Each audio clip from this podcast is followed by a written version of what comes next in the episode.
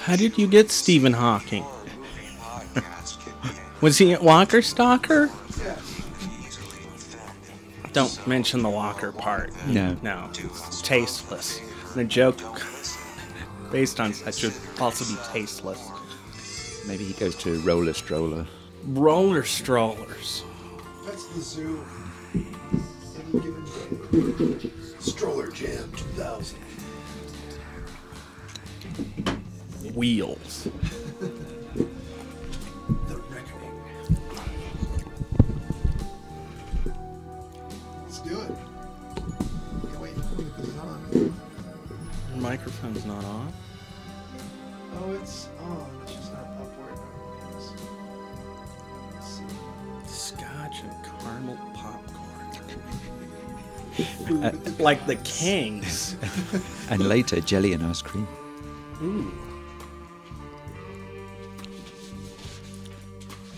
Let's do this thing.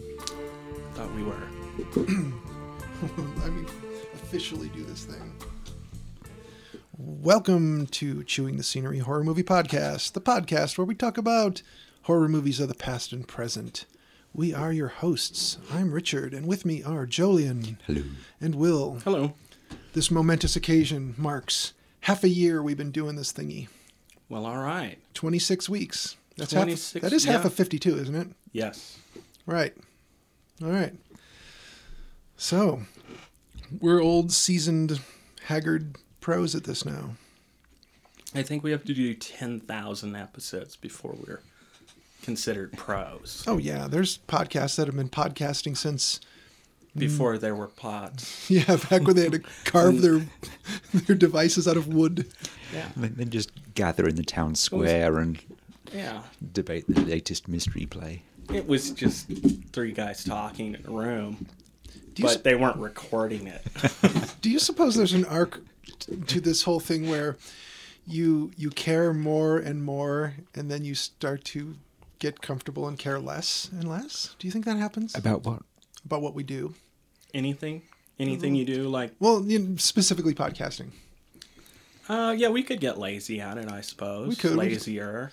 We could. I could sleep through the podcast. I could do th- three or four interviews at Walker Stalker and then just bank those, and we could just be like, "Nah, let's take the week off. We're on that thing with that guy from the thing in it. Do that. All right, we'll just put some music beds behind it, and here's that interview with that guy. No. Well, those are not easy gets, so I kind of feel like those will be, um, if someone's sick, or say, for example, I don't know, there's a blizzard with two feet of snow Mm-hmm. something like that happens, and we'll just be like, you know what? Let's run the interview of the guy from that thing. Or we come up short because we talked about some awesome movie everybody loved and we couldn't think of anything to say about it. Yeah, it's all downhill from there. Oh, that was great. I really liked the that part and the other part. I think what we could do is uh, bring in a collection of short stories like M.R. James or something. And we could just read a story.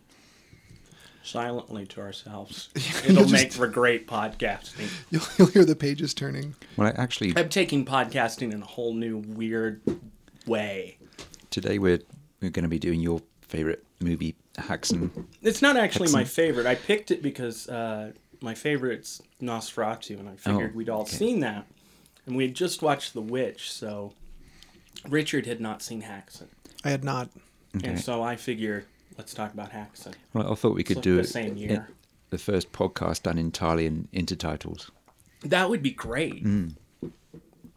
So, what have you guys watched since last time? Let's let's cover that. Let's get that out of the way. Oh, God. So we didn't really get to do that last time. No, so I've forgotten everything. Um, I've completely forgotten what I've watched. let's see, a couple episodes ago, I watched that Death of Superman Lives. Oh, you did get to see that. Finally Did got you to love watch that? Was it awesome? Yes, after much trouble finding it, Uh-huh. it kept popping up saying it was on Hulu, but it wasn't on Hulu. Wasn't it was on uh, Netflix, wasn't it? No, Where it the was hell? on Showtime. That's what it was. That's right. Because I found it in the Xfinity on But demand. thankfully, crap. one of my friends on the internet had a copy just sitting around. So, uh, but uh, I I enjoyed it. I have to say that John Peters was probably the most entertaining part of that movie. yeah, easily. He is such a dumbass. and He has such a finger on the pulse of America. When he told the story about saying, uh, wanting to have Batman say, I'm Batman, motherfucker, at the beginning of Batman, the Michael Keaton, Tim Burton one, he's like, kids would have gone nuts. Yes, yes, we would have gone nuts. At that age, I would have lost my mind. yeah, just the I'm Batman was awesome enough when you're young, but man, you you dropped the MF bomb on the end of that, yeah. motherfucker. That's cool. So, man, we're already swearing like a bunch of sailors. Yeah, I thought we were going to do an all polite episode. I can to bleep make up that. for the last one. Okay. I'll bleep that. All right. I'll bleep the shit out of that.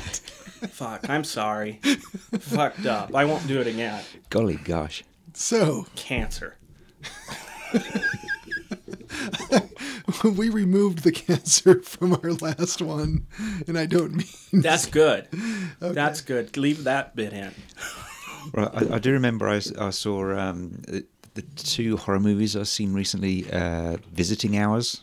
I read this book about slasher movies, so I wanted to check out some slashers I hadn't seen before. Visiting Hours has got that's the one with the box art that's got the building with the lights on yeah, and the yeah. shape All of the, the, tra- skull. all the trailers, like there's this big uh, facade of this hospital, and all the lights go out, and then it leaves this kind of Skull. skull.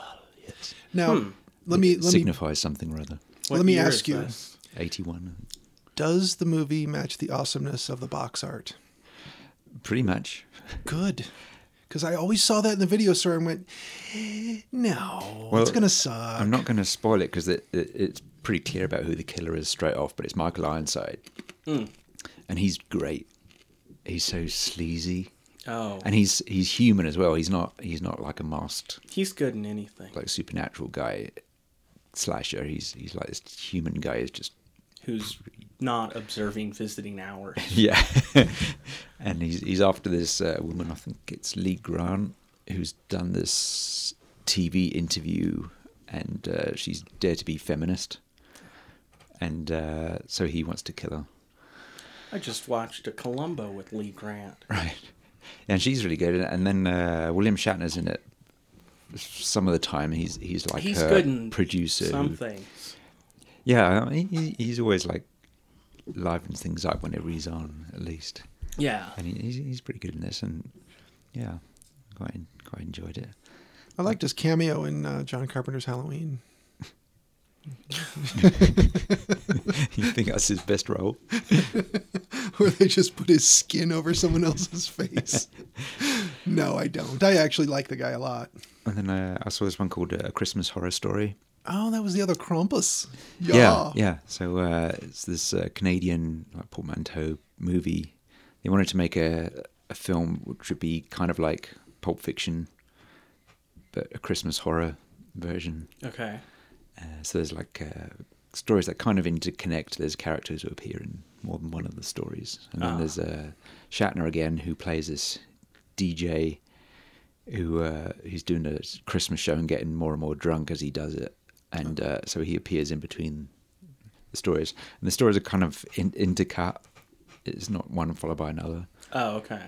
uh, which kind of takes the tension out a little bit. I thought, but Yeah, uh, I would imagine that would be hard to. yeah, but you, you got like a one one story has a Krampus in it, and uh, uh, there's there's one with this Santa being attacked by zombie elves, and How was the Krampus compared to Krampus?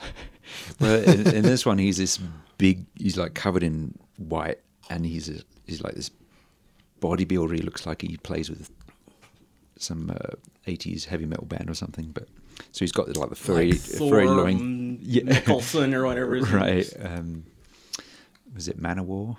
But um, Yeah. yeah, so he's, he's got his excellent like demon head, and and, uh, and then he's he's mostly naked, and he's got his like loincloth and things, and he and he uses like this chain weapon. Hmm.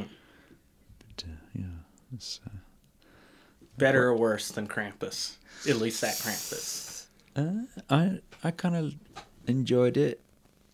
Uh, it has some really good bits in it. Yeah, All it's right. kind of uneven. There's like more than one director. You know, these, these things are always uneven. But uh, Yeah. yeah, I'd, I'd say check it out and and uh, be worth watching. I'll, you I'll know, watch it. once every few Christmases. Yeah. Yeah, yeah, check it out. Well, there are people who watch that um, trick or treat movie. Hmm. Like I haven't seen that one yet. they watch it. There are people who watch it a lot, and um, I don't want to be the voice of dissent, but I don't think it's that good. I mean, I like one of the, one of the stories more than the other ones, Hmm. but I think the um, there's some gratuitous bloody vomit in it, and I, we talked about this before. Mm. just just buckets of sick everywhere. so it's I don't know. I, I don't want to get into it, but um, yeah, there are people who will just uh, oh I feel like watching it because it's July. And like, oh good, it's Halloween time coming around, so let's watch it every day. Yeah. it's like really, there's better stuff. Yeah, Chris, Christmas Horror Story. it- It's like uh, you expect it to all be like fun stuff, but um, Hmm. like Tales from the Crypt, Creep Show sort of thing. Yeah. and and some of it is, but uh, there's some of it goes into really taboo territory. Is Oh. quite surprising. Yeah, Good. So um, rare exports, you saw that I've seen it. Hmm? and as you've seen well. it. Should I watch that one? Mm. You got nothing else to do. Okay. Uh, the reason I ask is because we're nowhere near Christmas, and uh, you know, you, you you won't be swayed by the festive mood in the air. So uh, I don't know, man. I, I do feel like I should see it, but uh, Sure, why not? yeah. Um, anything else you've watched since last time, Joel? I have one. Oh yes, let's hear it. Flipping through the channels, I see two seconds of a movie. I'm not kidding. Two seconds, and I scream out, "Pumpkinhead!" Oh my! I feel like that's worth like a doing a mind eraser episode. Yes, Pumpkinhead, which I remember being terrible, but I had the poster for the for the monster Pumpkinhead. So yeah. that was awesome. Um, I remember it taking place in the South, and uh, I've noticed something lately. I think I view the world as all being s- looking like Southern California. specifically Bronson Canyon. yeah, Bronson Canyon. That's anywhere 90% of it. around, uh, you know, Nash is in Malibu, Right. where the Koreans attacked us in the 70s. Yes. History's all messed up from TV. TV's bad for history. It really is. And so, um, how, how was your rewatch of Pumpkinhead? Was I it as couldn't terrib- make it all the way through. Okay, it I was- had to. I had to stop at some It point. was as terrible as you remembered. It was pretty bad, and it looked Yeah. like they spent about hundred and fifty dollars on the whole thing. but it's got that cool. Um, is it Chris Wallace did the creature? Um, I remember the creature. was Stan good. Winston. Stan did- Winston? win- It did the was. movie, yeah. And Did Doug- Lance Hendrickson's in it Did Doug Jones uh, play the with part? big fake teeth. Doug Jones. Did he do the? Did he play the monster? I don't know who played the monster. I don't know that it was an actual person. Pretty it may sure. have just been a big puppet. Pretty sure it was a, a costume. Um, I, I seem to remember hearing one of the FX people on. I want to say it was the Killer POV podcast. You're welcome, Killer POV. Shout out. I seem to remember that too. That they made a big deal about the guy walking around on stilts or something a Yeah. Hmm. zillion years ago. When again, when I was, yeah, I've not- enamored not- with not seen Pumpkinhead. that for a long, long time. it's not good. See, we've done we've done original versus remake a whole bunch of times, but we've only done Mind Eraser once, I think, which was none of us honestly remembered the car all that well. and by the way, James Brolin is in, the, and I don't know if I mentioned this at all on the podcast, but uh, he plays like I- I want to say the character's a stoner, but I, I don't think you ever see him smoking any weed. But he's like this hilarious old stoner grandpa type dude now, and he's like still handsome for like an old man, but he's he's old and he's on this uh, sitcom called Life in Pieces, And the most hilarious characters are him because he's like kind of goofy and weird and seems like he's high. And this little girl who's like, I don't know, eight or nine. and goofy and weird, Robin High. No, she's kind of c- cynical and I don't know. She's like the smartest character on the whole damn show. Uh, but it's, it's a cool show. It's worth a look. As much as I don't like mainstream television that much. Yeah. Um, did we miss anything, Jolly? Anything else you've seen? Uh, I've I saw several things, but I can't remember. Uh, but those are the only horror movies I've seen recently. I've, I saw some. I saw um, some like adaptations of novels, like um, *Sense and Sensibility*, the Ang Lee film with Emma Thompson, and uh, and uh, *Jane Eyre* with uh, the Orson Welles version. Not Have- familiar. Have you seen that one?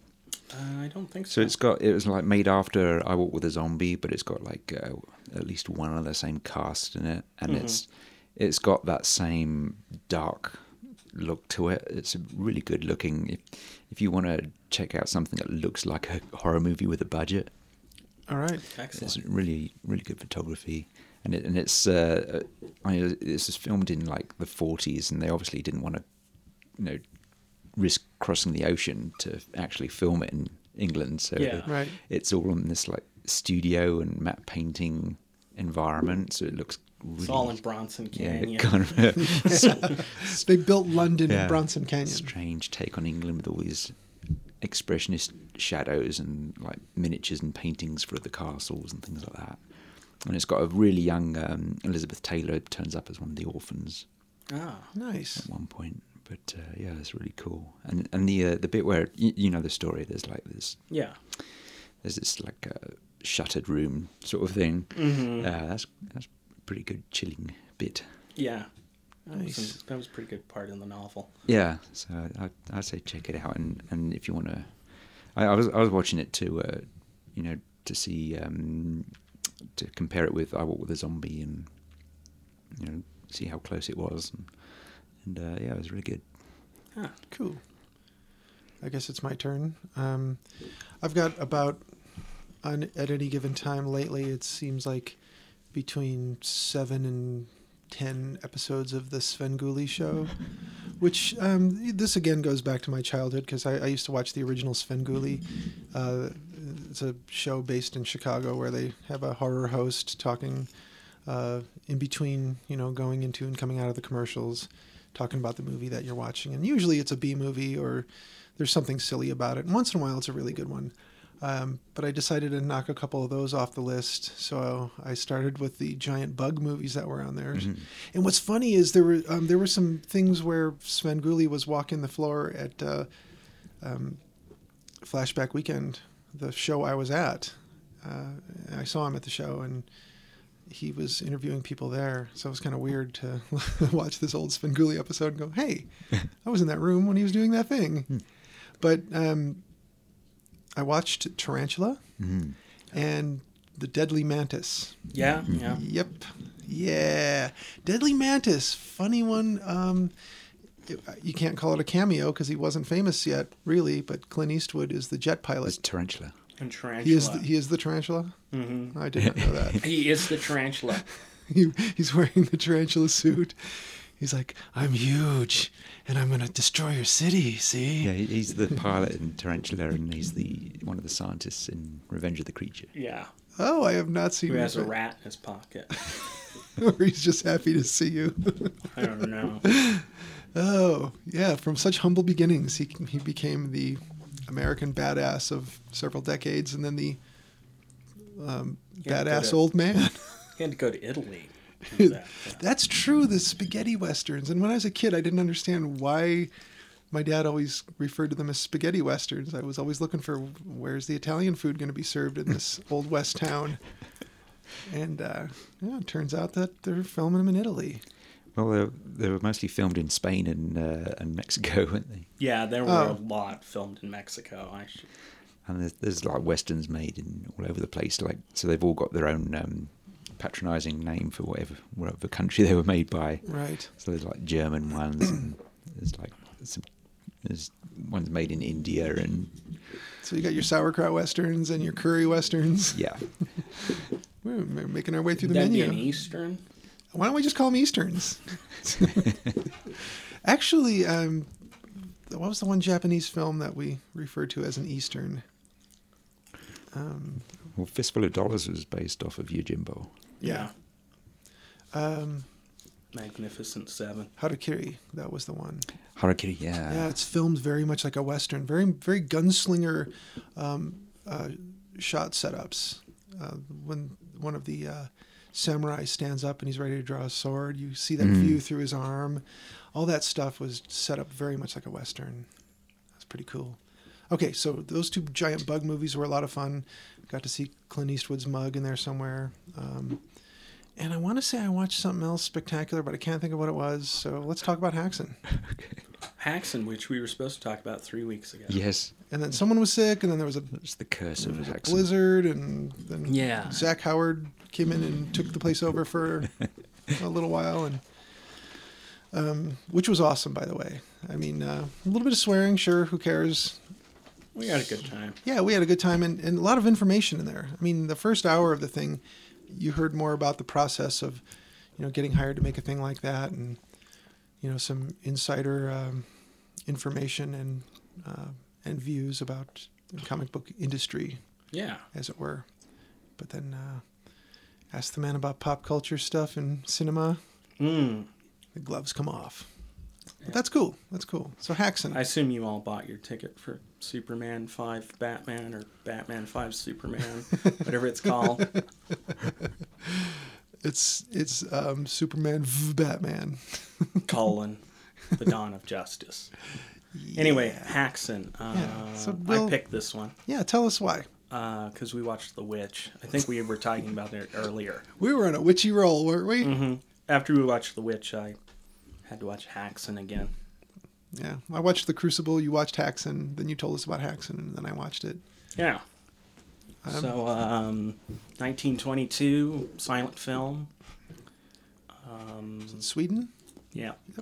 Okay. I don't remember the guy's, the director's name at the top of my head. Benjamin Christensen. Yeah. Christensen. Yeah, it's a Swedish film made in Denmark, 1922. So a little bit in Norway. Made in Bronson Canyon. it was it They was, hadn't even built Bronson Canyon in 1922. No. it, it was filmed Nobody in was Vancouver. even alive back then. so this movie seemed like there were there were some uh, political motivations. Well, not political as much as social motivations behind it, Yeah. Uh, and I think that that was pretty noble, especially with filmmaking as we know it. The modern age of filmmaking was really just being born; it was just happening. And this is somebody who said, "I'm going to make a feature length film, whatever that means." and it's going to have a very strong message about hey people have been screwing over people for centuries calling them witches and burning them and uh, treating them poorly if if not burning them and uh, i'm surprised that somebody thought to make it in in those days Well, he was also thinking because uh, at the time there's all these uh, women being diagnosed as his, with hysteria. Yeah. As they show at the end of the movie. Yeah, and he was he was he wanted to point out that women have been dismissed or uh, uh, prejudiced against Yeah. for no good reason throughout Right. history. Right, and the the trouble with witchcraft is that it's not really provable so much. So all you have to do is accuse somebody, and then you know the onus is on everyone else but the accuser, Yeah. and then things end in drownings, burnings, hangings, crushings, all these horrible things that they were doing to people, Yeah. and sometimes in the name of uh, the church. That uh, that whole segment with torture implements I can't watch. It's rough. They isn't don't it? show anything really. they I don't mean, need to- there- it's they not don't- crushing anybody's leg or anything, but you know, they're showing you just matter of factly. and they, they at one point the They um, do put a thumb screw on the actress. yeah the actress uh, asked if she could check it out. sure, Um, she did. Sure, that's what they tell you. She was hysterical. Don't believe a word she says. She was hysterical once they started tightening that, I bet she proving was. that she was hysterical. And, and she showed her hands. You know, she held up her hands and showed the dents in her thumb from just having had the thing. I'm guessing moderately tightened down. Mm, Yeah.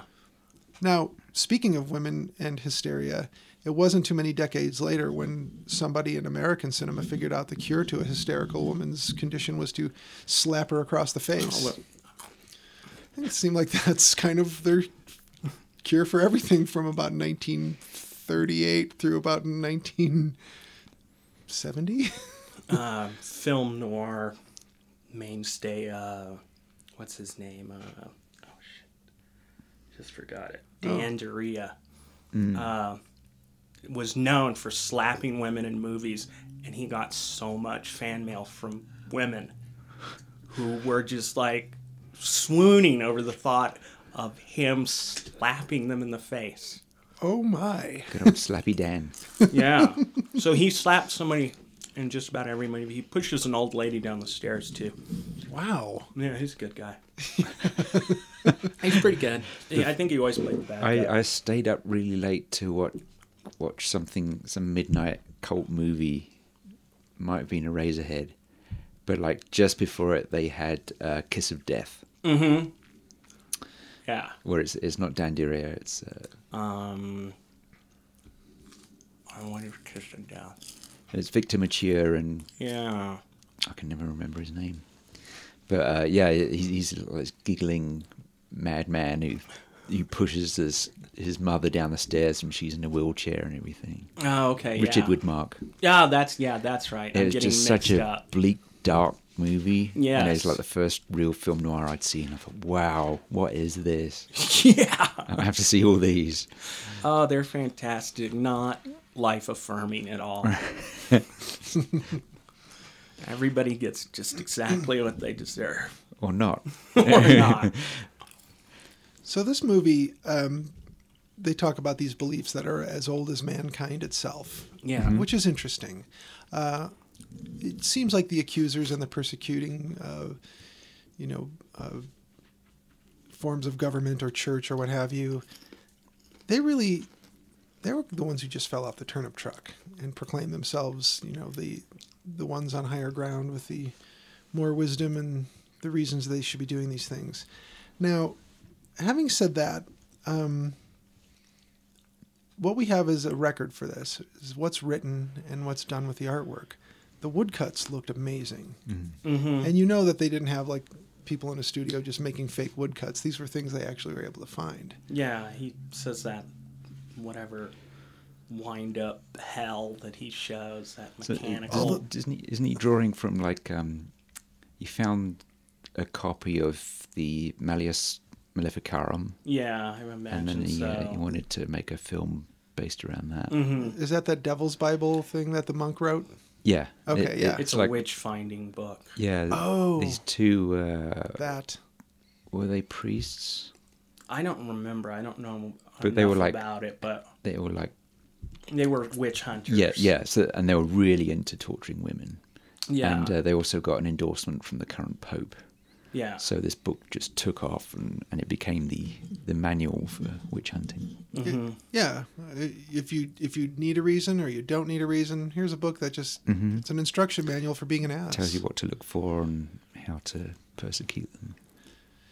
Now the um, the animated dioramas I thought were pretty stunning. You know that Yeah. really added a lot to this movie. It was so ambitious in its time. I mean, even just the sheer length of the movie and the fact that the look of it was consistent throughout. That was that was uh, enough right there. But to have all this, you know, all, the moving parts of everything was amazing. You know, the fact that they'd done all the research, gathered all those, like I said, those great woodcuts, and then the animated dioramas, and and then the reenactments amazing. The costuming, Right. way ahead of its time. Yeah, because you get like, is it 10 minutes or so of Yeah, you get about ten minutes of him kind Into of titles lecturing and you, and he still has a pictures? pencil or a pointer, Yeah. pointing out bits and pictures and whatnot, and then it goes into kind of a story about a witch, and I don't remember what year it was, fourteen something. Yeah, but it, it goes into all these. Yeah, it goes to that. There's that witch stirring the pot. and- and then Satan shows up, played by the director, right. With his nice belly. That was, that was cool. and his waggly tongue. My favorite uh, of the illustrations, um, this whole thing they talked about, uh, there was a witch milking an axe. Yes, I wanted to see that in The Witch once I, I heard that again. It's like they should have had that in The Witch, and then I figured nobody would have any idea what the hell was going on. Yeah. And there was one bewitching a shoe. Mm-hmm. And then, you know, the, the flying witch ointment being made. So there was all this kind of cool stuff referenced. I like at one point the narrator says, uh, Notice the victim or whatever laying in bed nude, as was habitual at the time. Uh, there was a time when people would put clothes on to go to bed. Mm-hmm. There was, like the whole Ebenezer Scrooge costume, you know, with the funny pointy hat and Yeah, the gown. Yeah, well, it was cold back then, I guess, so you'd want to put on some layers. But Stan Laurel used to wear that outfit too. Oh yeah, that's right. Ah, Laurel and Hardy. Oh yeah, yeah. I've watched some of those. They did some really good uh, like horror comedies. Well, We should watch those. Laurel and Hardy Murder Mystery is really good, but the the best one is uh, um, with it, with it, it's called Oliver the Eighth, and he's uh, he's going to be married to this woman, and she's rich, and you know they're, they're always poor, so they, they think it's a great scheme. yeah. But they go into this house, and uh, and th- there's this woman and her uh, butler, whatever. they're pretty creepy. And there's this whole dinner where uh, they're, they're sitting and they're, they're trying to be polite, so they're not saying anything. But the um, the butler is serving them up food and drink, but he's not actually giving them anything. It, he's just like pouring empty bottles and things like that, and then they have to pretend to eat and stuff. It's just so crazy. I have to watch that one. Yeah, it's good. So, um, one of my favorite scenes of this thing is when people are lining up to kiss the devil's ass. Yep. Was this just an elaborate trick from the director to get his ass? No, there's, there's an actual I forget what it is, No, but there's they're- Mm-hmm. an actual Latin phrase for that part of Yeah. the Sabbath ritual. I'm, I'm sure we could look that up. I, th- I'm sure you could Google uh, English to Latin translation and find it. Yeah. Um, some of the makeup in this looked fantastic too. Yeah. And there was like the demon band playing in hell. They Man. looked pretty good. It was better than the band in From Dusk Till Dawn. And then you have this fellow, which this is great podcasting, on the cover of the Criterion Collection, who looks a lot like uh, a Van, uh, Prince Valiant Yeah, de- demon that was used by Jack Kirby to Yes. make a Yeah. DC character. No kidding. I don't remember his name. Ertrigan or something. Etrigan. Yeah, Etrigan. yeah. So- one one point in the comic, um, Prince Valiant pulls on this skin of something. Yeah, he's made some sort of goblin mask. Yeah, just to scare someone. And then Jack Kirby used it, but I'm wondering if Prince Valiant got it from, or Hal Foster Mm-hmm. Yeah, got yeah. it from Haxon, because that looked Does- exactly like looks him. a lot like it. Yeah. I, I wondered if he hadn't seen the movie, or more likely had seen probably a still of it somewhere. Mm. So this was re-released in '41, wasn't it? And then they re-released it Mm-hmm. In the 60s in the Mm. sometime. '67ish with the as the edited down version with William Burroughs yeah, commentary and the jazz score. yeah. He No, I- was... I, didn't get to that one. I, I was I had the one on with the um, You didn't the miss it. It's, voiceover. it's awful. Is it? It's pretty bad.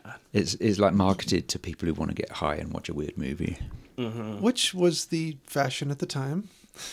A lot of stoners enjoying French movies that they didn't quite understand. Yeah. Those Well, it's like- beatniks, man, they had it going on. As I mentioned before, uh, Burroughs was one of the first people who played music to different movies. The sort of Oh, this- dark side of the Wizard of Oz, or whatever. yeah the, that the, s- the nonsense. syncing a movie up to to a piece of music mm-hmm. which is fascinating but when it comes down to it the average length of a song in pop music you know popular music of whatever sort and the average length of a scene in a movie are approximately the same and both things have rhythm to them so the fact that something would line up once in a while is not terribly surprising but the dark side of oz or the whatever you want to call it Yeah. it's impressive how much shit does line up Wizard of the Moon. Wizard of the Moon. Oh, I watched uh, Lost Kingdom of the Wizards. Wizards of the Lost Kingdom. I don't know what that is, and I want to watch it right now. Oh, what it is was- it? a horrible, horrible, horrible 80s, maybe early 90s movie that had a a wizard kid and his sidekick for part of the movie is essentially a guy in a really bad white woolly suit. It looked like they made it out of maybe some car seat covers from the 70s, this man. lambskin. And I don't remember what his name is, but he makes Chewbacca noises. It's. It hurts. It's like they took a- a whole video shelf of uh, shitty 80s fantasy films and dumped them in a blender. The best of which was Krull. Oh yeah. Yeah. Yes. Or Conan. Yeah, except for that part Oh, where I'm that sorry, Beastmaster. Beastmaster, Mark Singer. You know who directed that? Don Coscarelli. Mm-hmm. Yeah. Yeah, so it's like Phantasm, Beastmaster. Yeah, I'm the guy for your, your movie. Um, all right, so how much of the persecution and witchcraft just had to do with people being angst ridden and uh, um, basically into screwing other people over? I mean, honestly, it's all superstition. There's, I think you needed some sort of answer for why, you know, your healthy husband is now sick and close to death. yeah. You know, the farm is gone under. You know, we have been successful. Maybe it's that old lady down at this end Yeah. of the lane. It's not the shitty weather for weeks on end. It's it's that weird looking old lady, and and they do cover that uh, really well in Hexen, how uh, you know Yes, they- stere- stereotyping people's haggard looks uh, as being witchy. um yeah what is marta the seamstress or whatever she was uh that they haul off and she starts naming people she's just getting revenge on people and one of the people one of the lines is oh and elsa who kicked me once she's also a witch Well, you're saying about uh, crops. Like one of the things that set off uh, a wave of witch hunting was um, there'd been the uh, volcanic eruptions, and uh, this had caused like a darkening of the skies all the way around to Europe and America, and and uh, so crops had failed catastrophically. So there's lots of people starving and desperate. Right. what did cause this a volcano Yeah, it wasn't Krakatoa, was it? It was one of the Indonesian, one of the Mm. huge eruptions. And was this the one that um, had everyone indoors when Mary Shelley wrote? Uh, Oh yeah, that was la- that was a Frankenstein? later that one. was yeah. a later one okay, what which what what era were you talking about? I was- this would This have would be been Oh, you're talking about the Middle Ages. Um, Yeah. Okay, sorry, I missed that. yeah But yeah, Mary Shelley not in the Middle Ages. i mean at least they want to say it was a volcano it was actually witches yes. Yeah. Yeah. I think it was an evil possessed car personally, but what do I know? for wha- whatever reason, there'd be there'd been really poor crops, Yeah. Yeah. and that caused a lot of desperation. Yeah, and they probably didn't know about crop rotation at the time at all. Which Mm. um, I don't know about that. It was just really dark. Early winter, long, cold winter. yeah, You were pretty hungry by the end of winter, beginning of spring. it's a pretty short leap to cannibalism, isn't it? Possibly. You'd probably eat your shoe first, but Don't um it was it Lo- it wasn't Laurel and Hardy, was it? That was Uh, Charlie Chaplin. Chaplin. Charlie Chaplin Yeah. made a Gold Rush. shoe. yeah. It looked like it was made of licorice. I think that's his best movie. Yeah. That cabin, I think they they had uh, quite the set building they're doing that. Why are we talking about that? Because we're sidetracking. Okay. So there's a series of vignettes theatrically demonstrating um, medieval, medieval superstition and beliefs concerning witchcraft, including Satan um, tempting the sleeping woman and terrorizing a group of monks. Now, for being people of the church, the monks sure seem like they spend a lot of time dealing with demons and devils and possessed people. Oh, they weren't any good. I mean, They're like a bunch the of one thugs, lady, aren't they? the one lady wants a spell from the witch to uh, to seduce a a priest. Oh, they have. Yeah. Um, I have a note who, here about who that. they say is a righteous man, but when they show him, Yeah. he's obviously a glutton Right. Um, Yep. and a drunk. and a drunk. Yes, I don't know why she thought he was hot stuff, but maybe he had some money. Yeah, I, I wrote notes about this. Um, the visitor wants a love potion over a pious man, and I, I don't know what this was. I wrote snakes. Um, oh, She used cat shit, Yep. Uh, pigeon's heart. pigeon's heart. It had to be boiled in moon in moonlight, Uh huh. and that potion worked. Yep. Yep. That's all it takes. S- Swipe right. He's all yours. Um, they had a thing about corpse hands and fingers. Mm. hmm Ew. It's the glory hand. Yeah. Have you heard of the necromancer pants? The necromancer pants? No. Go online and look up the necromancer pants. They're a pair of pants that somebody made out of somebody's skin, Ew. and they wore them for necromancy. That's horrible. I mean, it totally makes sense. Sure. It was one of those, why didn't I think of that mo- moments, you know? Right. Shit. There's your million dollar opportunity. Totally missed. All right. So, uh, You could you could sell a ton of them at Walker Stalker. Yeah. Hmm? Walker Stalker Con. Um, and that'll be over by the time anyone hears this, unless we drop this one early for some reason. Uh, the devil was churning butter in this one scene. yeah. Now- Now, lots of churning butter imagery in the churning woodcuts. butter. It, is this just uh, phallic? Yeah. I'm not wrong, am I? No. okay. I mean, Well, it's phallic and vulvic. Yes, Yeah. that's true. I, I guess I should say it's sexual, isn't it? Mm-hmm. I mean, obviously, men invented the butter churn, so you know, oh, let's have this stick go in this hole. yeah, that'll be cool. Hmm. I don't know if they did it that way. Imagine somebody said, hey, if we keep turning this milk, it turns to butter. It's like, oh, can we just put it on a thing that revolves it? No, no, no, no. Let's have a stick go through a hole, and you have to pump it up and down a bunch. It just, it's easy to make butter that way. butter is one of the best things ever. butter is awesome. Shame on margarine and people who perpetrate. I don't know, man. All right, gold coins. I don't know. I have notes here from f- fresh watching when we were about to do this. I'm like, gold coins. Yeah, I think you watched it like a week before we were even going to talk about it, or maybe more. So It's been four weeks. And I watched about half of it tonight before I had to get on the road. But um, I have this note here: gold coins. They're up to mischief. Okay, Hmm. what mischief are they up to with gold coins? I don't know. I don't remember. Um, And then I wrote stop motion mouse or something, dancing creatures. well, clearly that was important. Therefore, I wrote it down. yeah, I have to put in a call to Black Phillip. There was a bit of stop motion creature action. yeah, a little bit. And let's see. I Um, saw somebody made a fake Black Phillip playset. yeah, yeah, I saw that on uh, Facebook and I Instagram. want that. I do too. Actually, I was thinking about making Black Phillip uh, cocktail glasses in time for the con, just like a goat head with "Live Deliciously" on it. I think that would be kind of nice. Rocks I glasses. want a butter dish. Ooh, I want a butter churn. Take my frustrations out.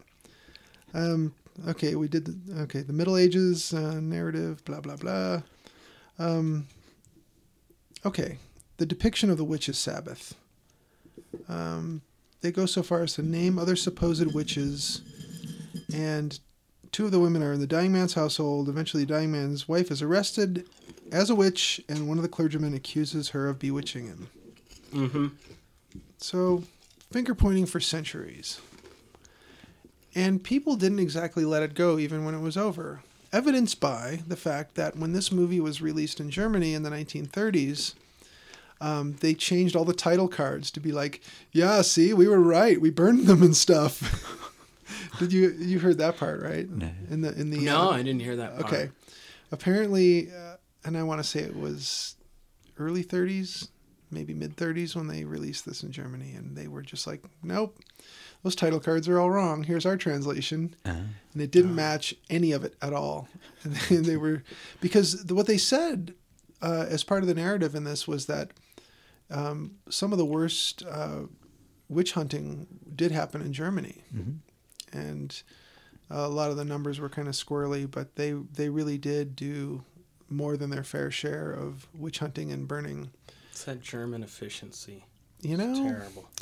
you put them on a task and there it is but they they seem to just want to say yeah let this be a warning and you know look to the future and we won't have any more of this nonsense okay and then hitler and you know hitler put anyone accused of witchcraft into the concentration camps it wa- you know it wasn't just Although they were big follow, there were some Nazis that were pretty big followers of the occult. Well, that's an interesting thing. There's like whole like History Channel uh, documentary things about Hitler and the occult. Didn't they just Yeah. uncover the occult book collection of yeah, is it Himmler? I believe it was Himmler. Yeah. Yeah, he was the just big this week occult they announced guy. Mm-hmm. it. Yeah. He- He has this library of occult books. Yeah, I don't know that Hitler was terribly into it, but Was he privy to this information? Because he might have just sent him to a camp as well. oh no, he he. I mean, Himmler was number two. So Yeah, he was. He was like the Riker of the Reich. you could put it that way. I could. Why wouldn't I? Uh, so yeah, there. Um, so subsequent releases of this movie found uh, different attitudes toward it. Of course, I don't know what age I was when I realized that all the puritanical nonsense um, of the United States, well, the, the colonial uh, America into the United States into present day, I really didn't quite realize how much that was still a thing until I started finding out how open minded some other countries were and how they really didn't care about um, adult themed things you know being available to adults. And our country is just like, why don't we just put on those goofy buckle hats and you know, at least people who are so uptight seem to still be sort of influencing things way too much. But there were people who were very upset with Hexen when it was released in the U.S. Yeah, I don't think it was released for a long time. It wasn't. It was a couple decades at least. I think it was in the 1940s when it was finally released, and uh, there were people who appreciated it for the art and for again how ambitious it was in its time. Well, the whole thing has kind of a cynical look at both witchcraft and the church. I guess Like, that would be from true. Both sides, they're like, well, the people who believed in witches were dumb, but people who believed in the church were just as dumb. And, uh, I It's like, read somewhere that uh, Why are they paired off and fighting? What's Mm-hmm. the deal? yeah, um, and I don't know if it's true or not, but the M- Scopes monkey trial yeah, was in the news the year before, and that was also kind of a, you know, nonsense as far as uh, the director thought. I've got this part here. I have this note here that says, um, "Montage of ointment, then flying. This looks great for 1922. Now dancing and devils in the woods. Not evil enough. Devil treats you like shit. Cool costumes. you remember that Yep. part? Yep. I remember the flying scene's really cool. That they went to great lengths to do that, didn't they? Did, you, do you read about how they Mm-hmm. did that? No, what did they? Well, first they, they you can see it in some of the uh, the uh, extras on the Criterion disk Uh, first, they thought what they do is superimpose uh, people pretending to fly, uh, and they film them the uh, backgrounds by pointing the camera out of a train. But like all they were getting from the train was the, all the uh, telegraph wires that run beside the tracks Oh, so it wouldn't look very medieval.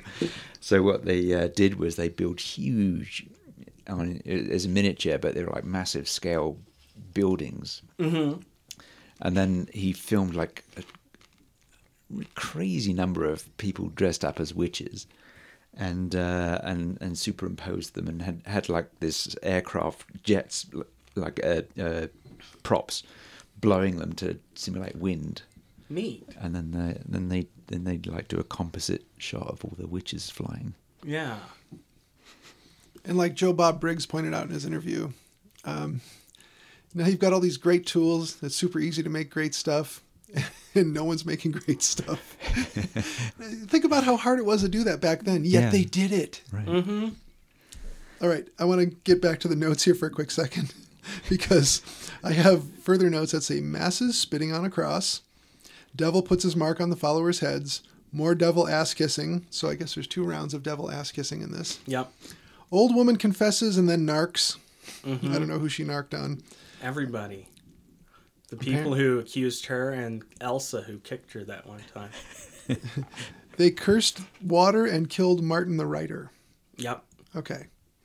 So now I have a line there, so that means there's a different scene where the monks are getting all S and M. I get- I think they're spanking a woman or smacking someone around. Nobody is safe from witches. The monk and the monk is scheming on some maiden. The yeah, the uh writer's wife is accused and Oh. Yeah, and then the the monk's kinda lusting after her. So you do stand by this this uh, opinion that monks in general back then were just a bunch of thugs. Imagine how much power you'd have. You'd, all you'd have to do is pick out a woman, accuse her of something, and then she'd be in your power. Absolute power. So they were like, were they more like a biker gang or more like the mafia? On, on the uh, the actual official witch hunters weren't even they didn't even do most of the killing. It was it was largely mobs. You know, a, a town would decide That somebody was a witch. yeah. Yeah. they like they you know kill each other off. And we and we determined in the Bride of Frankenstein episode that it's more rakes than pitchforks. so when people say, "Oh, pitchforks and torches," no, rakes and torches. Rakes and torches. Yep. So um, this this monk, uh, and, and I was not at this point expecting this much continuity, and I made a note of that. So it was pretty impressive how they, you know, the the director kept bringing things back around visually and thematically. Um, so this monk says to this this maiden, this or, or this maybe it was the writer's wife, It's the writer's wife, yeah. teach me to make thunder with this water. Yeah, and then she she confesses and he tricked her. Yeah, because she's not a sorceress. No. at all. But, sh- but she's being act, she's being axed, she's being asked to act like one, Yes. and so she's gonna just eventually freak out and fake it, and then aha, you're a witch. Yeah. All right. Um, oddly enough, torture is cited as being the cause of many confessions. Yeah. Now, why would that be? Oh, can't imagine. Not much has changed. I've been to uh, we went to Germany. we Went to the Criminal Museum where they have tons of these devices. I mean, a lot of the things they have in the museum are these bizarre masks that they'd make people wear for various things like adultery or whatever, and they they'd be forced to they'd have this mask clamped over them, and it'd be this big lusty goblin face, and they'd have to Wear that. spend a day or that, so. In, that just in makes the adultery much hotter. Right, but they had they also had these things like witches' chairs, where people s- they must have spent so much like uh, thinking these things up, and then the money and the craftsmanship to make these things because they're these big wooden like chairs with like spikes coming up through the, the seats that they had to sit on. Well, as I heard on the Dana Gould podcast, that he brought up the fact that crucifixion was invented before the toothbrush. and if that doesn't say who people are, That's a great point. I, I love Dana Gould's Yeah. podcast. Well, his stand up comedy's great. He's coming to Denver, by the way. I thought he did. I Now, thought Uh, he'll he- be here on tax day, basically, Oh, okay. middle of April. Yeah. Yeah, that guy is, he's amazing. He's great. Um, yeah, the, and then, of course, I have the note here about the actress demonstrating the thumb screw. because Yeah. She asked for it. Um, the devil was tempting a nun by waggling his tongue a lot. Mm-hmm. well, you know, she doesn't get a lot of that in her day to day life. So it doesn't matter that he's Satan. You know, he's willing. And now the nuns are ready to party, was my next note. I don't know what they did next. Um, Don't they have the dancing sickness? oh, is that the thing with the with the mildewed rye? Um, I don't know if that was the cause of it, but I don't know that they know what the cause of the dancing sickness was. Mass hysteria. And that that whole abbey uh, location that's a set that they built in Denmark. Yeah. They didn't go and film it in an actual church or nunnery. And he, he also filmed uh, filmed everything at night for the proper atmosphere, even though it was indoors. He, he wanted, he wanted it all to have that atmosphere of night. So. That's good. There is a part in the movie where they say where they show a lot of the old lady faces, you know, like kind of this close portraiture kind of shots. Mm-hmm. And they explain that traits, one or two, could make an old woman targets of witch hunts, or m- make her targets of the witch courts. Mm-hmm. So basically, behaviors and disorders are explained with, oh, it's witchcraft. Yeah. Clearly, Or, you know, hysteria. maybe she has a, a nice bit of land that you want, or just her house. Yeah. or maybe she's just in the Or way. maybe she just kicked you once and you decided, I'll show her. So it was pretty easily done back then. Yeah, I mean, there's I mean, when we when we were talking about uh, the the other witch movie, The witch. um, That's what Yeah. Haxon means. people were calling themselves witches as well. They because uh, you know there wasn't much in the way of gainful employment, especially for women, and so you know if they could fool someone into believing that uh, if you give me such and such, then your crops will be good next year, or Ah, yes. your baby would be healthy. Um, they you know they made make a living. Yeah, if you can make a convincing potion or spell, hmm it doesn't even have to be real. And they may have had some that were real. Yeah, I mean, not magical, but just potions, herbs, and yeah, you can you can make a potion out of aloe vera that would uh, yeah, help heal a wound speedily and effectively. a lot of aloe vera in Europe. Yeah, yes, it's it's well known. Grows exclusively in Germany, and uh, I'm talking about uh, witchcraft in the American Southwest. uh, yes, Yeah, the Arizona witch trials, man, that was a bad, that was a that was a dark time in American history. well, we did have satanic panic in the '80s. That was wretched. Yes, I got tired of explaining. In fact, I'm pretty sure at one point I quit explaining to people that they were wrong and that's stupid. So stop it. yeah, it was always. I was always amazed that the cops were so willing to jump on any, any. uh Oh, any murder was, you know, some satanic cult. Yeah. It seemed like that was a. If those a cults, viable answer to them for you know I gotta say, if these cults were out there, I wouldn't have belonged to them, but I at least would have probably known them. I would have There- known people who were involved, and there was a There big weren't any. There just cult weren't. panic in in my hometown when I was in second grade I believe and this this was in New Mexico. yeah uh, my aunt came and picked us up because there was a cult uh, evidently some high schooler had written basically a shit list of people he he was gonna get and I don't know how it got involved with. I think they were probably into heavy metal or something sinister.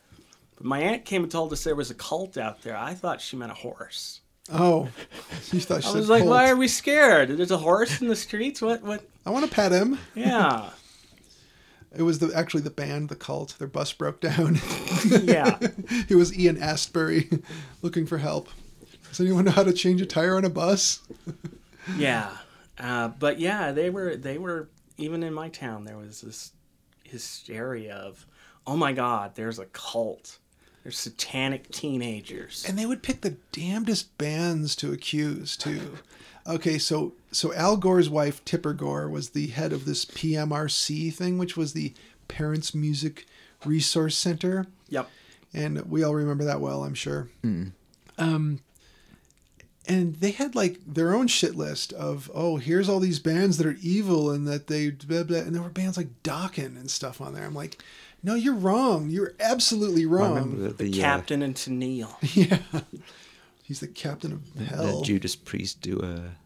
They did this really good appearance in court, or at least Rob- Yeah. Rob, Halford did. Yeah. Yeah, that um the worst thing they ever did was try and put someone on the spot like Dee Snyder from Twisted Sister, who's actually very intelligent and very well spoken. And he shut them down Yeah. in those uh, congressional hearings.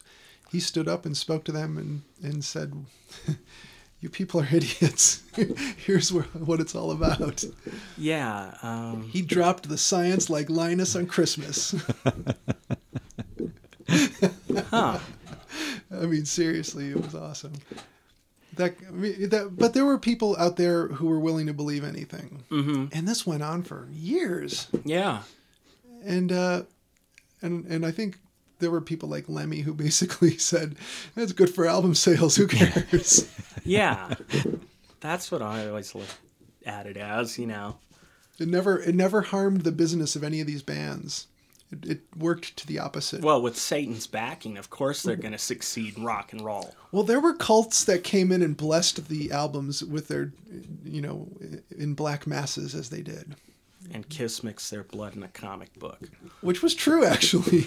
Yes. they did that. That was weird. Kiss had uh, pints of their blood drawn, and they put it into the into the ink of the comics.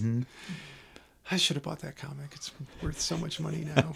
And and in the future, you could clone the members of Kiss from it.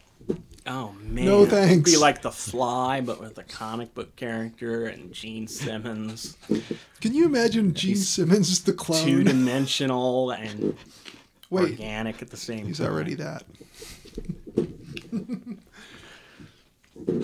oh. So, what was the worst thing you ever saw during Satanic Panic, as far as like parents freaking out? Um, personally, I don't remember seeing a whole lot. I know the newspapers were crazy for a while. I just remember a lot of shows would, you know, some poor person would, would be murdered, and the cops would be like, We believe it might be a satanic cult. And even as a child, that seemed like a real reach.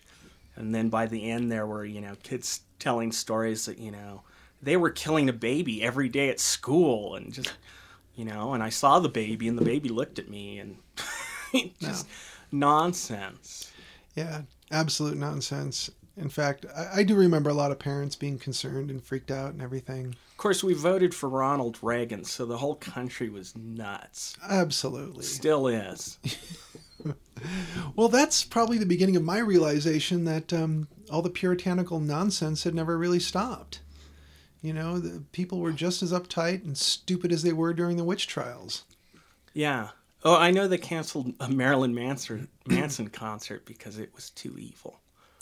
Too evil. Too It was evil. too, he was too evil to play at the Pan American Center Well, there you in have Las it. Cruces. So, who was somebody who was pretty evil but not too evil? Do you remember anyone else playing there? I mean, Judas Priest, for example. Um, I don't remember enough bands that played there. it's so funny too if you ever met any of those musicians back in the day they did not give a shit about anything evil or satanic No. i mean even like ozzy osbourne when he No, went on Oh. he's his a solo Christian. path Yeah, he's a straight up Christian. yeah you know like uh, ozzy would use all this um, this sort of uh, oh what's uh, imagery and and uh, the costuming and the set design for his concerts but he, he was no satanist he was no witch No, he, he always said that, like, you know, using the name Black Sabbath and using all the dark imagery and, and stuff is just because it was, you know, it's a boris was karloff spooky. movie yeah, it was, Yeah. it was exciting stuff. And, this is the you know, same it's reason just Alice Cooper Not endorsing it, saying, oh, Right. this is did all evil. that. It's all being Wow. provocative. Yeah. is all it is. Because you look at that stuff and absolutely mild by comparison. If you com- if you look at like black metal, Well, yeah, that was like kind of a funny thing with the the Norwegian bands. It was like uh, they they must have been listening to all this satanic panic stuff when they were kids, and thought, right, let's be those bands that the parents feared. Yeah. Let's actually do it. those fearful parents created black Yeah. metal. Little did they know, Let's go and burn down a church. And and they burnt down churches that were hundreds of years old. yeah, there was there was there- there's one who actually murdered somebody. Yeah, I do remember. There's a movie, um, a documentary about all this called "Until the Daylight Takes Us," I believe. I've not seen that, but I know Bruce Dickinson did uh, a radio documentary about it. Yeah, and there's a book I was told about, and I cannot recall the title of it, but Yeah. I- I until the can't light remember. Mm-hmm. takes us or until the daylight takes us i forget which it was but great documentary um, and it and, and when it interviews these guys they are living the life they are They are not putting it on at all. They they really live that way. Which this is this fascinating. weekend. This is just a minor segue. There was a guy at the 7-Eleven down from the the convention. Uh, I walked down there to get a bottle of water, and he was. Uh, I, I remember him from the from my old neighborhood, and about ten years ago, and he and his girlfriend always dressed like they were straight out of 1986 heavy metal. I know exactly who you're talking about. so I go into the 7-Eleven. They, they used Mm-hmm. and to come he's- in the store. Mm-hmm. Okay. and he's working there and he's got like now he's 50 or older his hair is growing out he still dyes it black but it's really thinning he had painted nails and i believe eyeliner and lipstick but it just it was like if danzig you know hit the skids and had to work at 7-eleven and i just thought why are you still dressing like that I Some- mean, you settled on that look at 17 and you're never going to change. and uh, this guy's an artist, right? I don't know if he's an artist. I don't know much about him, but if he went into the store, I remember seeing him at Whole Foods. Okay. He, he lived in my neighborhood or Wild Oats at the time. And he has a girlfriend who looks the part too. Yeah, she was totally 1986 too. And, and to our dear listeners who haven't followed every single episode, um, we all used to work. What's at- wrong with you? Yeah, go back, listen, and you know, skip forward to this. Um, we used to all work at an art supply store at the same time, and I stuck around a while longer. But Yeah. yeah, I used to see a couple that came in that had the full Motley Crue hairdos. Mm-hmm. Yeah. I think it's them. Yeah. and uh, super cool couple. I always kind of thought, oh, they just did glam rock. I thought they were younger than that, but No, no, they've. uh, I mean, unless it was a different guy, I'm almost certain it was the same guy. I will say during the time of Satanic Panic, um, I became friends with a guy who worked at the music store. I should say record store because they actually sold records back then. And a friend of mine told me, oh, he's really into Aleister Crowley and all this other stuff. And I would have conversations with this guy, Chris, who I'm in touch with again, thanks to Facebook. Thanks to the dark arts. The dark arts of the internet. contacted him from the other side. the other side of the dark web. So this guy, I, I would hear these stories about him from other people. And I would never ask him because I thought, well, that would be kind of rude and accusatory to say, oh, did you really do this thing or make this potion or whatever? It was all bullshit. Um, but I asked, but he had great fun hearing some of my qu- questions years later because I asked him this stuff a couple years ago. I'm like, hey, Chris, did you ever say this or do this or tell somebody you did this or said this? And he's like, no, but that's awesome that those rumors would fly. Uh, but he just read a few Crowley books and that was it. You know, he didn't really cast a spell that caused three dead guys to drop out of the sky in Minnesota. Wow, that's quite a spell. well, they landed in a mall apparently, or a department store. I think it was department store. wow. They landed in a Kmart um, because they were doing a spell together, and the three of them did it wrong. Oh, okay. So Chris wasn't transported to Minnesota, but they were. That was the very worst example of something I could think of from Satanic Panic days. And I met Judas Priest. I was like 17, and I met them at a concert, uh, and it was it was really hilarious to me to meet them because they put on that bravado and that that absolutely badass macho, you know, heavy metal show, and you know, flawless live. The guys would just tear it up, and you meet them, and they're just super chill, yeah. super nice people, total gentlemen. And um, by the way, listeners, Rob Halford stirs uh, gin and tonic with his pinky and then gives it to you. yeah. I'm not even kidding. Didn't you just bottle it and keep it? Oh, should have. Hmm. I, I still have the autographs from when I met them. I still have the gin and tonic. I do. And the studded wristband. I don't have the brain cells that it killed anymore. but yeah, those were the days that, for some reason, punk rock got a pass. Man, they didn't take issue with that at It all. was gone by then, wasn't it? Not really. Punk rock Was it Mm, burned the out California, quickly. Well, the California scene was going on Mm. pretty well at the True. time. Like no one said, "Oh, the Dead Kennedys, the Circle Jerks, Black Flag. These guys are gonna destroy your children."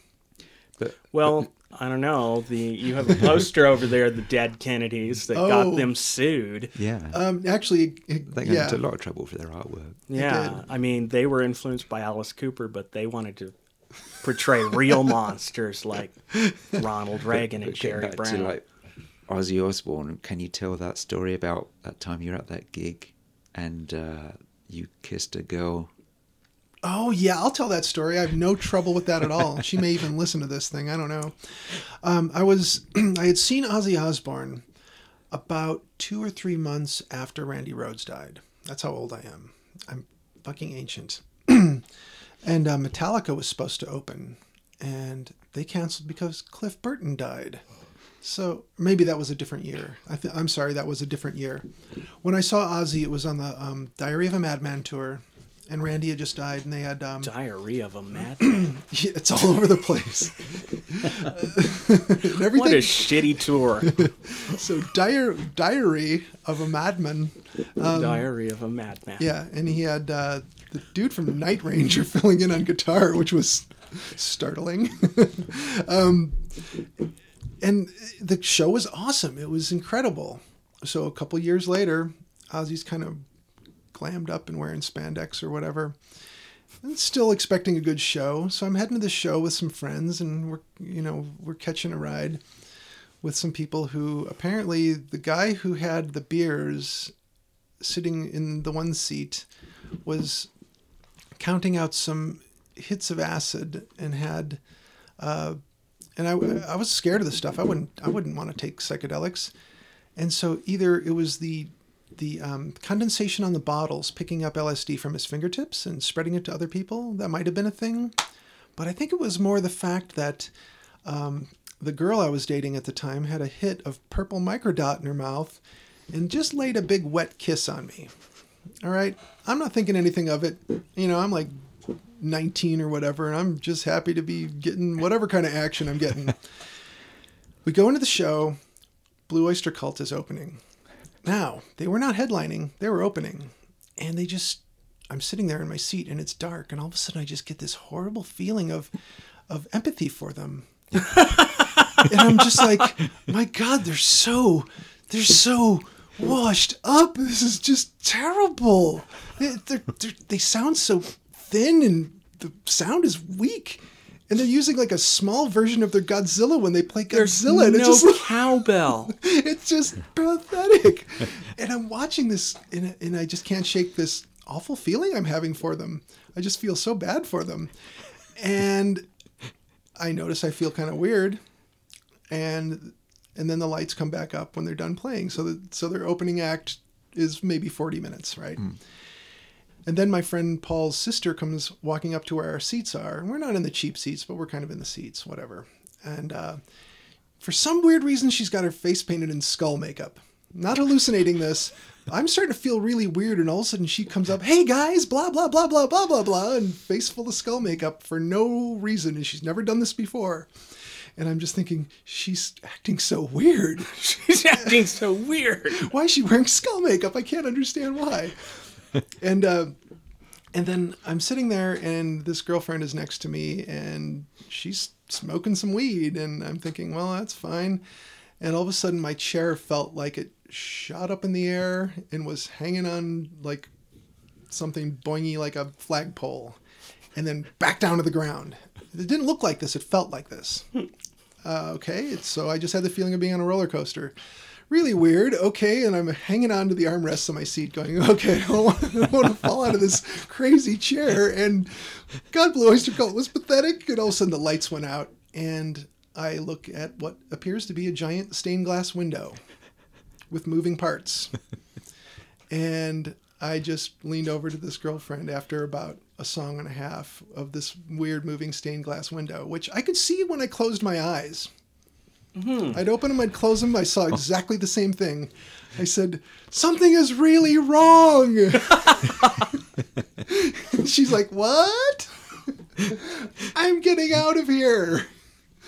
And this is going to bring something kind of full circle, which is hilarious for me now that I'm telling the story we get up and leave somehow. I paid for these tickets, but I'm like two songs in Ozzy Osbourne. I'm like, I'm out. I gotta get out of here. This is this is horrible, and I feel weird. And I told her something was wrong, and I was only able to figure out later that it It was oh, maybe it was that LSD in her mouth. Maybe. Um, so we go and find a drinking fountain, get a drink of water, and then we're we're heading through uh, a shortcut to get back to the car, to sit on the hood or the trunk and wait for the person who's in the concert for another hour, hour and a half, to just get the hell out of there because we were many miles from home and we only had one ride. We had to cut through a carnival. oh no. Oh, wouldn't you know it? And then the guy who had the reputation of being into all the um, witchcraft and and uh, satanic stuff comes up to me. Hey, man, how's it going? no, we're sixty or seventy miles from the town we live in. and wh- who else am I going to run to when I'm tripping on acid and don't know it?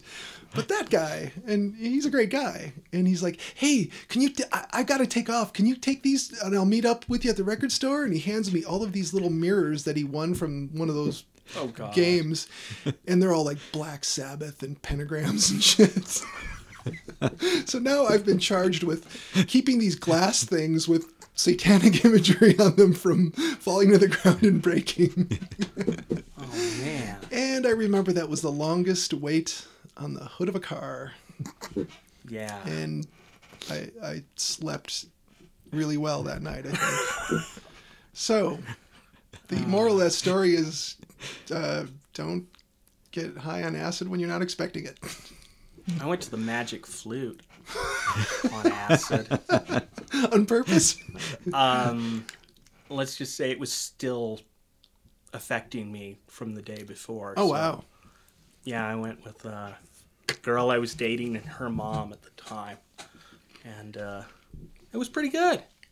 Damn good college performance, best performance of the magic flute I've ever seen or will see probably. I love Mozart. I would be Yeah. all about that. Yeah, it was good. But when you say magic flute, I think of Mozart's music, but I picture, um, was it H.R. Puffin stuff? Oh, that had Jimmy with the magic flute, that little talking flute. this is some Sid and Marty Croft shit. So Um, yeah. I, I know of them. I think I've seen the Puffin Stuff film. Yeah. It's like a feature film. I had to show Jean that she did not know of HR Puffin stuff and witchy poo.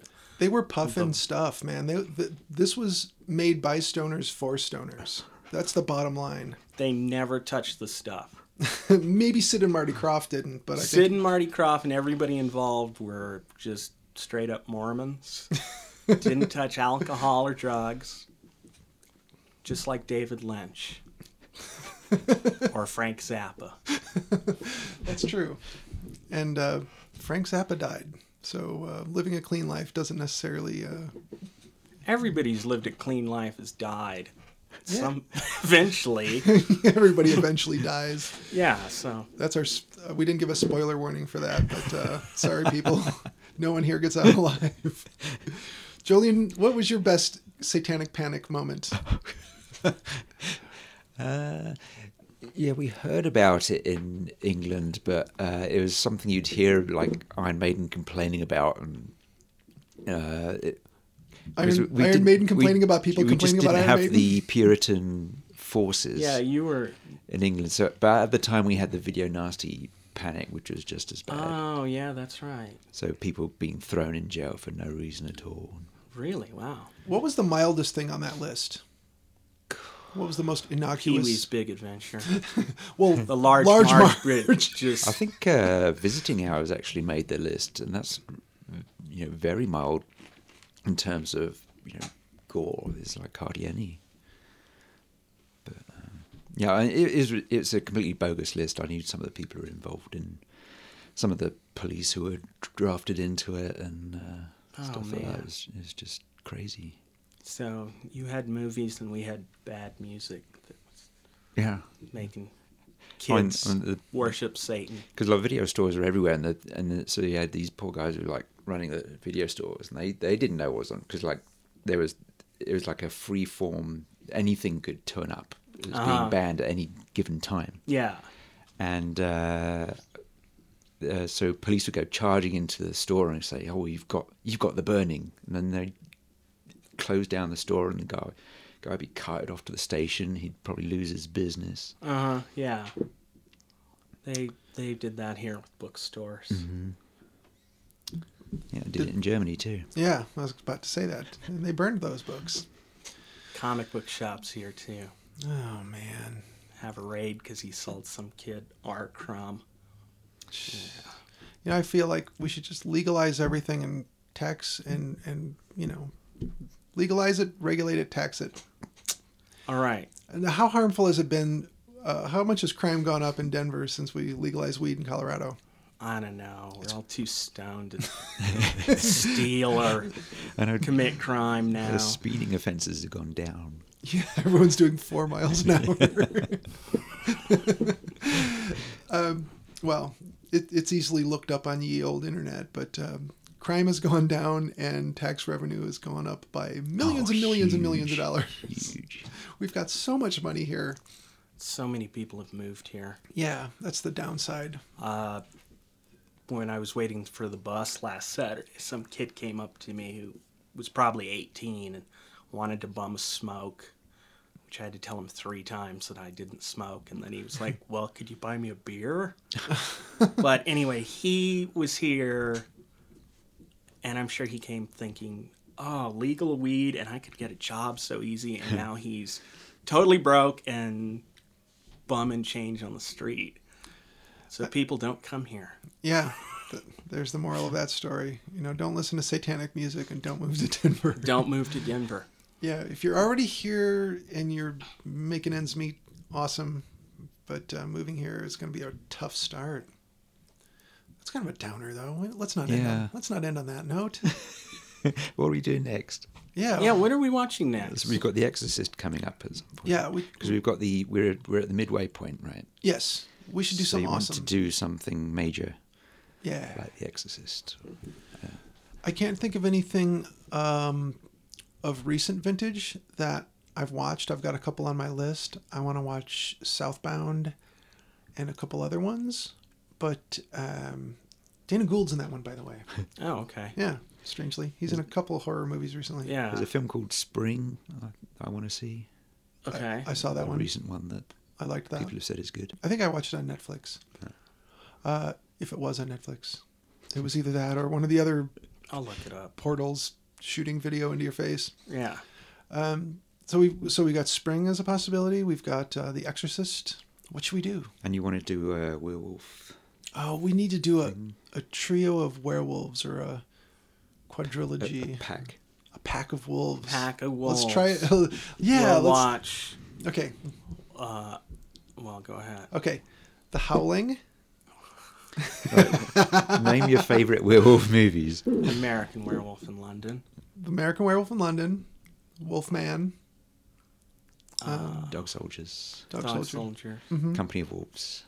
Um, Wolf of Wall Street. The Werewolf of Wall Street. I tried Ginger Snaps, but it starts straight off with a dog getting killed. And I was like, ah, Ah. I don't want to see that.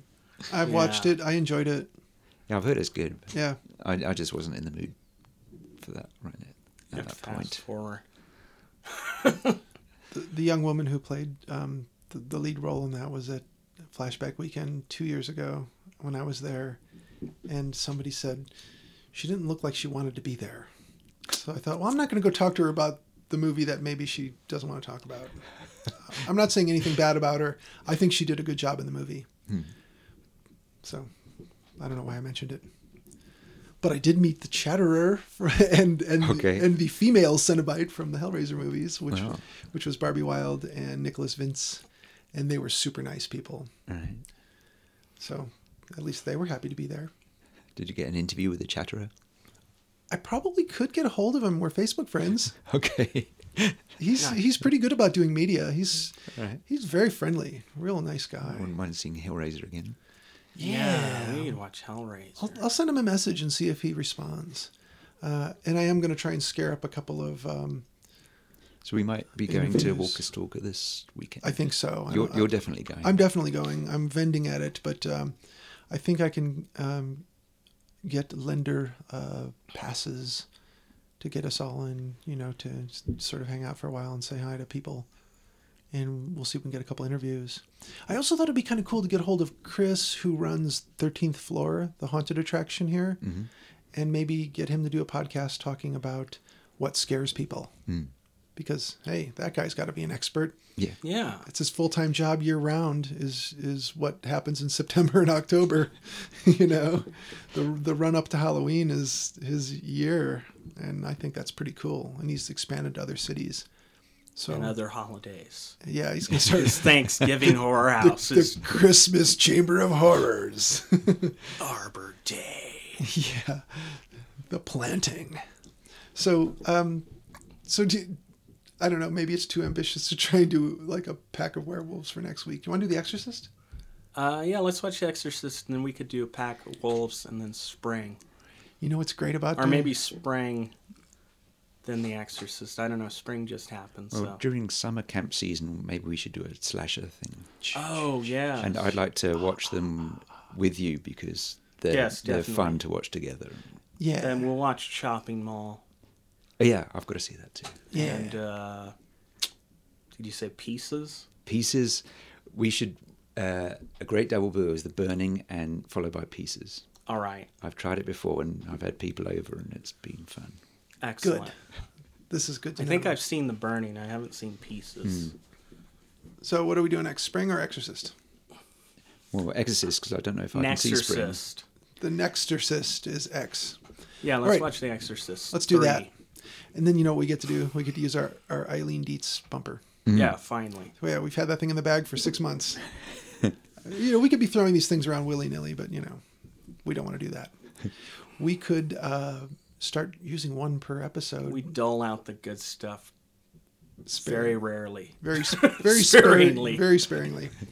Yeah, it's the top shelf stuff. Um, so yeah, we'll see if we can get a couple celebrity interviews, and by the time you hear our next podcast, we'll let you know of our successes or failures. All right, so Thank the moon rays. Yes, thank you to the Moonrays for intro creature features at the top of the show. Find their music on iTunes or Amazon. They're easily found on Facebook, but there's another Moonrays, so watch out. They're the evil moon rays. The ones with goatees. yes. So it's the moon dash rays that you want to find on Facebook.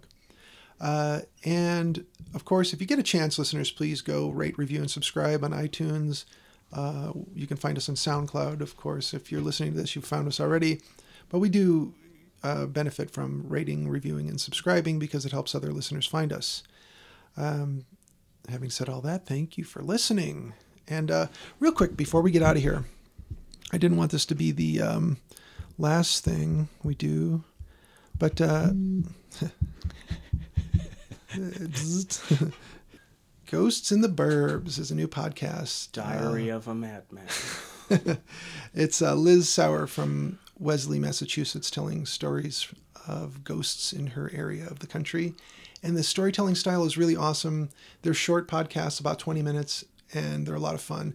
Uh, she's somebody who um, liked us and followed us on Instagram, which is a really fun place to find other like minded people. And uh, I saw that, oh, she's got a podcast. And I checked it out. It was awesome. So I like to recommend people check out Ghosts in the Burbs and uh, I think you'll enjoy it a lot. All right, well, thank you for listening and stay, off, the moors.